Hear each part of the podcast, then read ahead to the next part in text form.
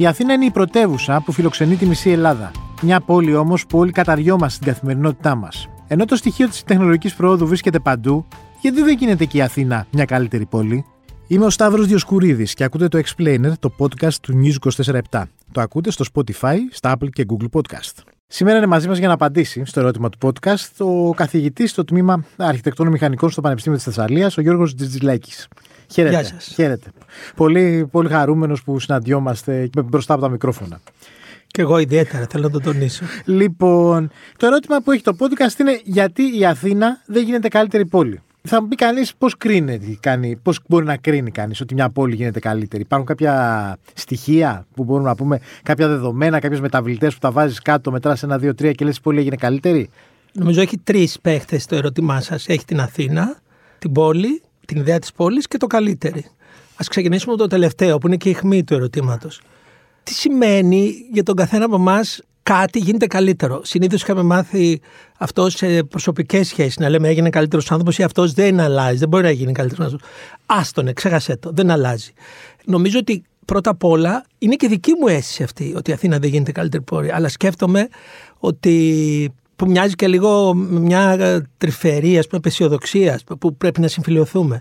Αλλά νομίζω ότι το γίνεται καλύτερη πόλη έχει να κάνει από ποιο σημείο ξεκινάει κανείς να, να βλέπει την Αθήνα. Ναι. Και πρέπει να μην το υποτιμήσουμε αυτό. Δεν, είναι, δεν το λέω σαν εφιολόγημα, αλλά μπορεί για ένα παιδί, ας πούμε τώρα που είναι 18 χρονών, το ερώτημα αυτό να είναι άκερο, δηλαδή να μην έχει βάση. Σωστό. Και συνήθως αυτοί που λέμε ότι τα πράγματα δεν αλλάζουν προς το καλύτερο. Είναι, έχει να κάνει με την ηλικίωση, με την ορίμανση, με την περιβόητη ορίμανση. Η Αθήνα είναι μια υπέροχη πόλη για νέους. Ναι. Γιατί είναι ζωντανή, ε, δεν βλέπεις τα προβλήματά της. Στην ουσία, δηλαδή, μπορείς να την κατακτάς καθημερινά, να τη γυρνάς. Αλλά όταν αρχίζεις και έχεις μέσα εισαγωγικά προβλήματα, δηλαδή βάλε καρότσια, παιδιά, ιστορία, μετακίνηση, δουλειά. Ναι, ναι, ναι. Και δυσκολεύει. Ναι. Λοιπόν, άρα το καλύτερο έχει να κάνει από ποιο σημείο το βλέπει κανένας. Α πούμε, ποιος είναι ο λόφος Ναι. Ποια είναι, ποιο είναι το μπαλκόνι που θα διαλέξει να δει την Αθήνα. Αν αυτό το μπαλκόνι είναι δίπλα σε λακκούβα και πιτσιλιστή, θα γκρινιάξει. Νομίζω ότι στο θέμα της Αθήνας, τουλάχιστον για μένα, όσο περνάει ο καιρός, συγκροτείται αυτή η ιδέα. Έχουμε δύο παράλληλα σύμπαντα. Πολλά παράλληλα. Αλλά Ναι. θα, ας τα σχηματοποιήσουμε σε δύο. Το ένα είναι η κάτοικη και οι τρόποι ζωής, το οποίο είναι από μόνο του είναι ανεξέλεγκτο και διαμορφώνει αυτό που λέμε καλύτερη πόλη ή εν πάση περιπτώσει ανεκτή ή ευχάριστη πολλές φορές πόλη. Και από την άλλη φορά είναι οι δημόσιοι θεσμοί και οι πολιτικές, ας το πούμε έτσι, αυτή η ανατριχιαστική λέξη για την Αθήνα, ε, οι, οι τοπικοί, οι δημοτικοί θεσμοί, οι πολιτιακοί θεσμοί, σε όλα τα επίπεδα. Οι, δημ, οι δημόσιες συγκοινωνίες, όλα αυτά τα πράγματα.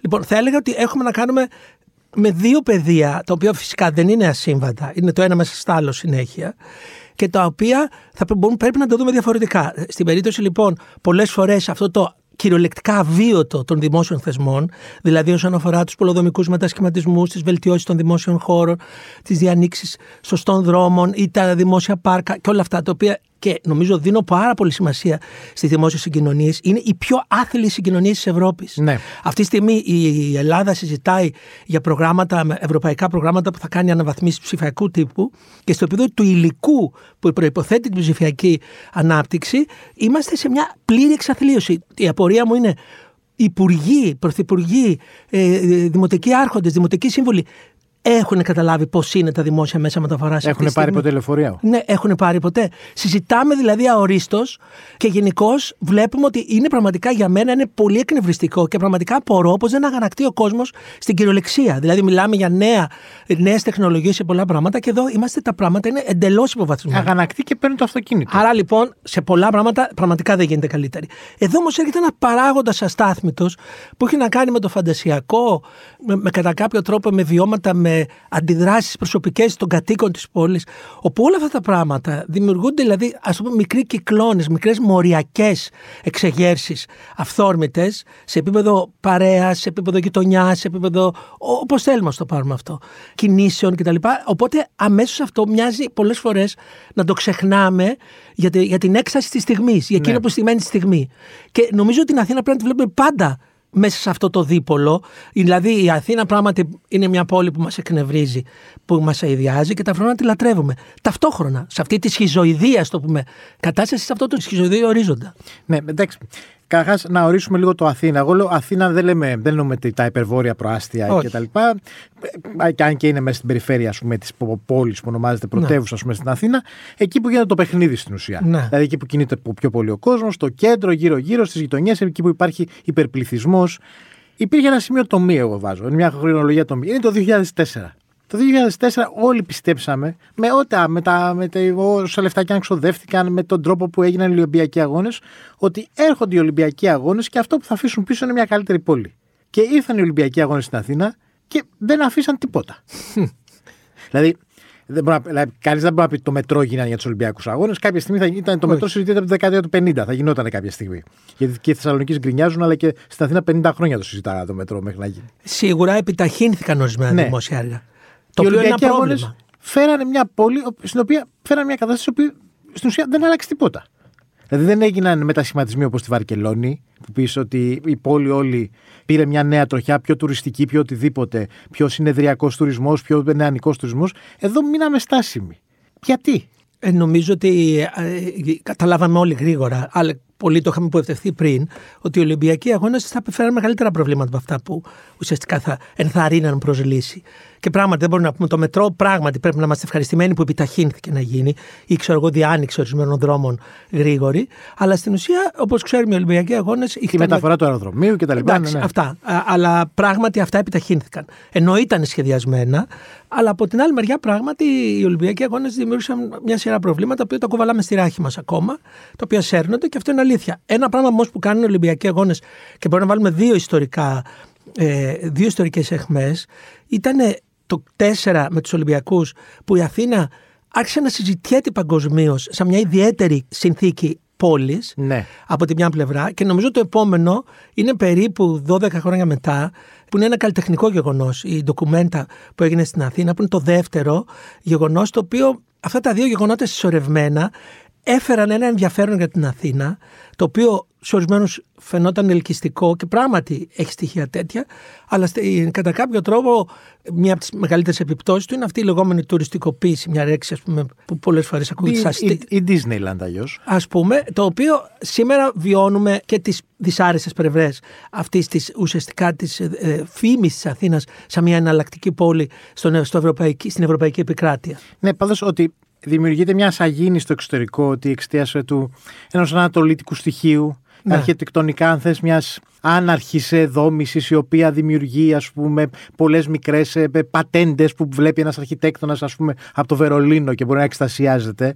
Όλα αυτά ότι μπορεί να ενθουσιάζουν κάποιους δεν σημαίνει ότι ε, είναι και βιώσιμο για, το, για τον κάτοικό της. Δηλαδή, και να σου πω, υπάρχουν στο, ας πούμε, στην ε, Αργεντινή, ξέρω, υπάρχουν ή και στη Βραζιλία τουριστικά λεωφορεία που σε πάνε βόλτα στους φαβέλες. Τους κοιτάζεις και βγάζεις φωτογραφίες στι φαβέλες, δεν σημαίνει ότι είναι ευχάριστο να ζεις εκεί. Ναι. Εντάξει, η αλήθεια είναι ότι ζούμε μια. Αυτό που είναι πολύ ανησυχητικό σε αυτά που λέτε τώρα τόση ώρα.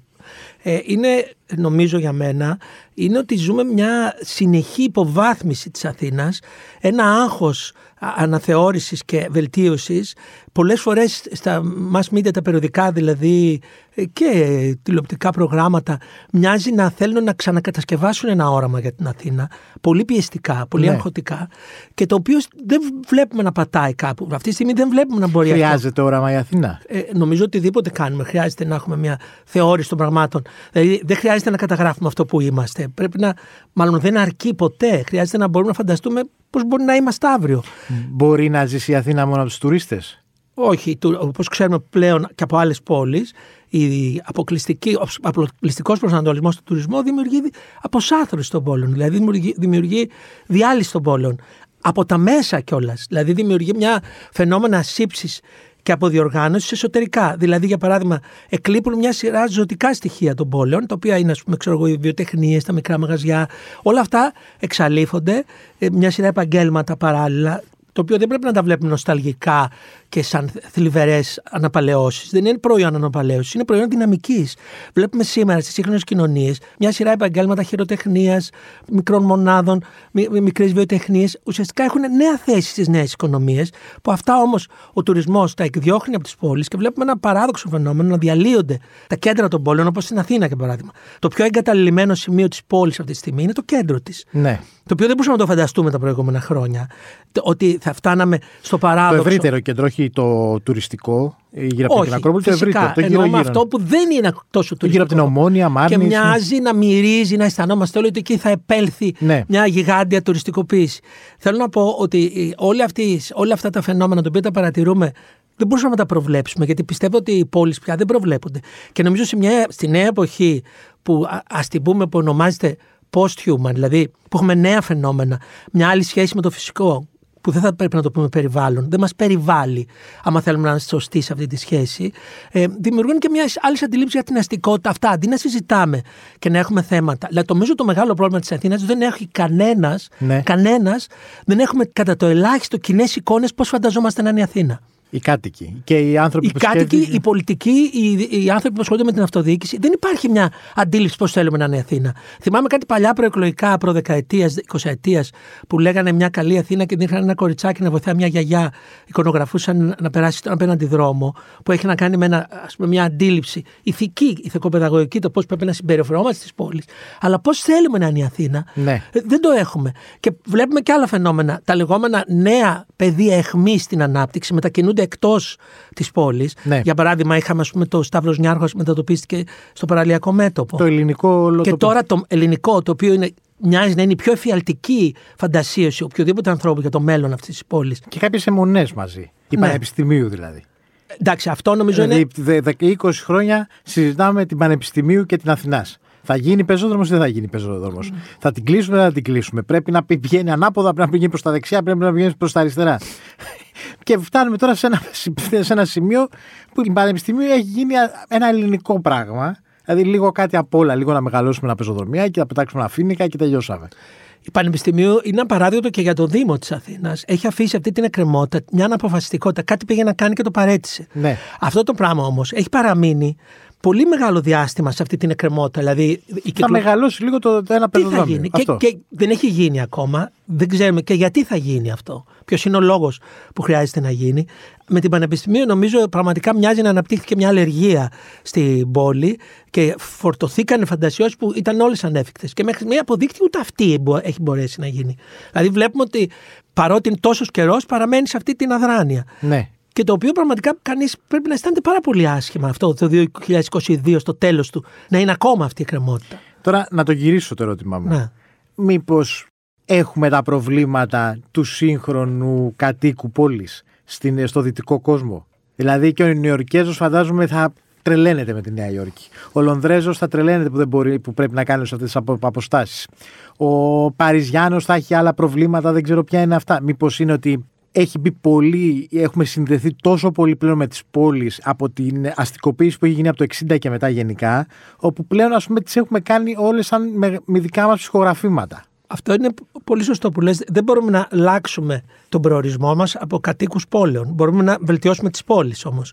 Και θα έλεγα ότι το πρόβλημα με την Αθήνα σε σχέση με τις πόλεις που ανέφερες δεν είναι ας πούμε ότι και εκεί θα έχουν κάτι που τους ενοχλεί, γιατί εξαρτάται σε τι επίπεδο σε ενοχλεί. Ότι είναι ότι η Αθήνα έχει μεγάλη υποβάθμιση, πρέπει να το σκεφτούμε αυτό των υποδομών και των μεταφορών και των συγκοινωνιών. Δηλαδή στην ουσία ακόμα και οι δρόμοι, βλέπουμε αυτή τη στιγμή δεν Γι' έχουμε αυτό ροή. φοβόμαστε μη βρέξει, μη χιονίσει, Ναι, μη ξε, οτιδήποτε. ξεχνάμε ότι οι πόλεις στην ουσία ιδρυθήκανε για να επιλύ- Η κύρια επίλυση, όπως έλεγε ένας αρχιτέκτονας ο Λό, από την πόλη μου τι θέλω, θέλω μέσα μεταφοράς και ζεστό νερό. Δηλαδή θέλω να πω αυτά τα οποία δημιουργηθήκαν να προσφέρουν στε- στα στρώματα των κατοίκων τους, μοιάζει εδώ να μην υπάρχει μια υπολογίσιμη μέρημνα και μια τελείως εγκαταλειμμένη συνθήκη. Αυτό πραγματικά είναι ανησυχητικό. Γιατί ενώ μιλάμε για τον του- εκ- τουριστισμό της στην Αθήνα, ενώ μιλάμε για την πολυκατοικία σαν το πιο κίνικη φαινόμενο τη αστική κουλτούρα αυτή τη στιγμή στην Ευρώπη, δεν κάνουμε τα πράγματα τα οποία θα έκαναν να λειτουργούν όλα αυτά μαζί.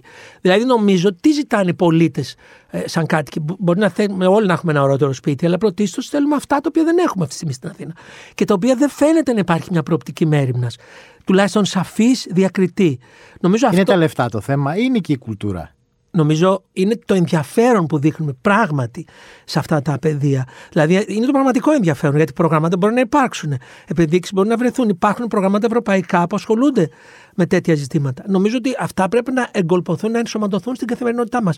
Η Αθήνα έχει μάθει την, και την αρχιτεκτονική πολλά πράγματα. Αυτό που ανέφερες προηγουμένως, αυτό το άναρχο, το οποίο είναι ένα στοιχείο που η αρχιτεκτονική το φοβόταν να τον αγκαλιάσει. Όπως τα λέγαμε παλιότερα, η αντίληψη που είχαμε για το ωραίο. Θυμίζω ότι η αντίληψη που υπήρχαν μέχρι το 18ο αιώνα για την ομορφιά, για το ωραίο, ήταν ο αποκλεισμός αυτό που μας φοβίζει. Δηλαδή Ναι. ήταν καθαρές, εξειδανικευμένε μορφές. Αυτό αφορούσε και τις πόλεις. Λέγαμε ωραία πόλη, αυτή που ήταν, είχε καθαρές μορφές, εξειδανικευμένε, καθαρά σχήματα. Σταδιακά είδαμε όμως ότι η αντίληψη αυτό που θεωρούμε ωραίο ενσωματώνει κατά κάποιο τρόπο και το ίχνος του τραύματος, δηλαδή ενσωματώνει και ένα διαφορετικό στοιχείο, το οποίο έχει να κάνει μ, που βγαίνει μέσα από τη ζωή. Δηλαδή, δεν σημαίνει ότι ένα πράγμα είναι ωραίο όταν αποδιώχνει οτιδήποτε φοβόμαστε. Μπορεί και αυτό που φοβόμαστε να ενσωματωθεί σε αυτό που θεωρούμε ωραίο.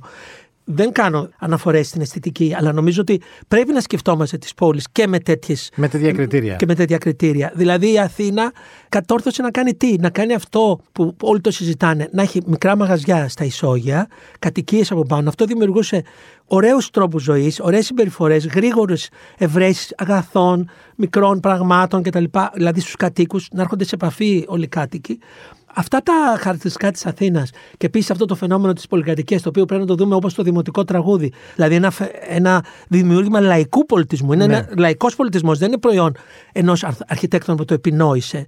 Γιατί και εδώ έχουμε όπως την μουσική, κατά κάποιο τρόπο, τη, τη σειραφή, την, το remake. Έχουμε, ας πούμε, το μοντέλο μιας μοντέρνας τυπολογίας, δηλαδή της μοντέρνας κατοικίας, η οποία γίνεται, ε, γίνεται remake και ξαναφτιάχνεται με βάση τα δεδομένα Της κατοίκων πόλης και και πληθυσμού του- του κατοίκων. που κατοικεί, που έρχονται από την επαρχία να μείνουν εκεί.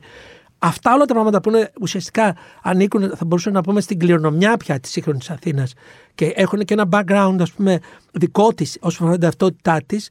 Αυτά πρέπει να ξανασκεφτούμε, να μελετήσουμε και να βελτιώνουμε πάρα πολύ αυτά τα οποία σήμερα είναι τελείως εγκαταλειμμένα. Μάλιστα. Ευχαριστώ πολύ κύριε Τζιτζιλάκη. Και εγώ ευχαριστώ. Ήταν ο Γιώργος Τζιτζιλάκης, καθηγητής αρχιτεκτονικής στο Πανεπιστήμιο της Θεσσαλίας. Ακούτε το Explainer στο News 24 στο Spotify και στα Apple και Google Podcast.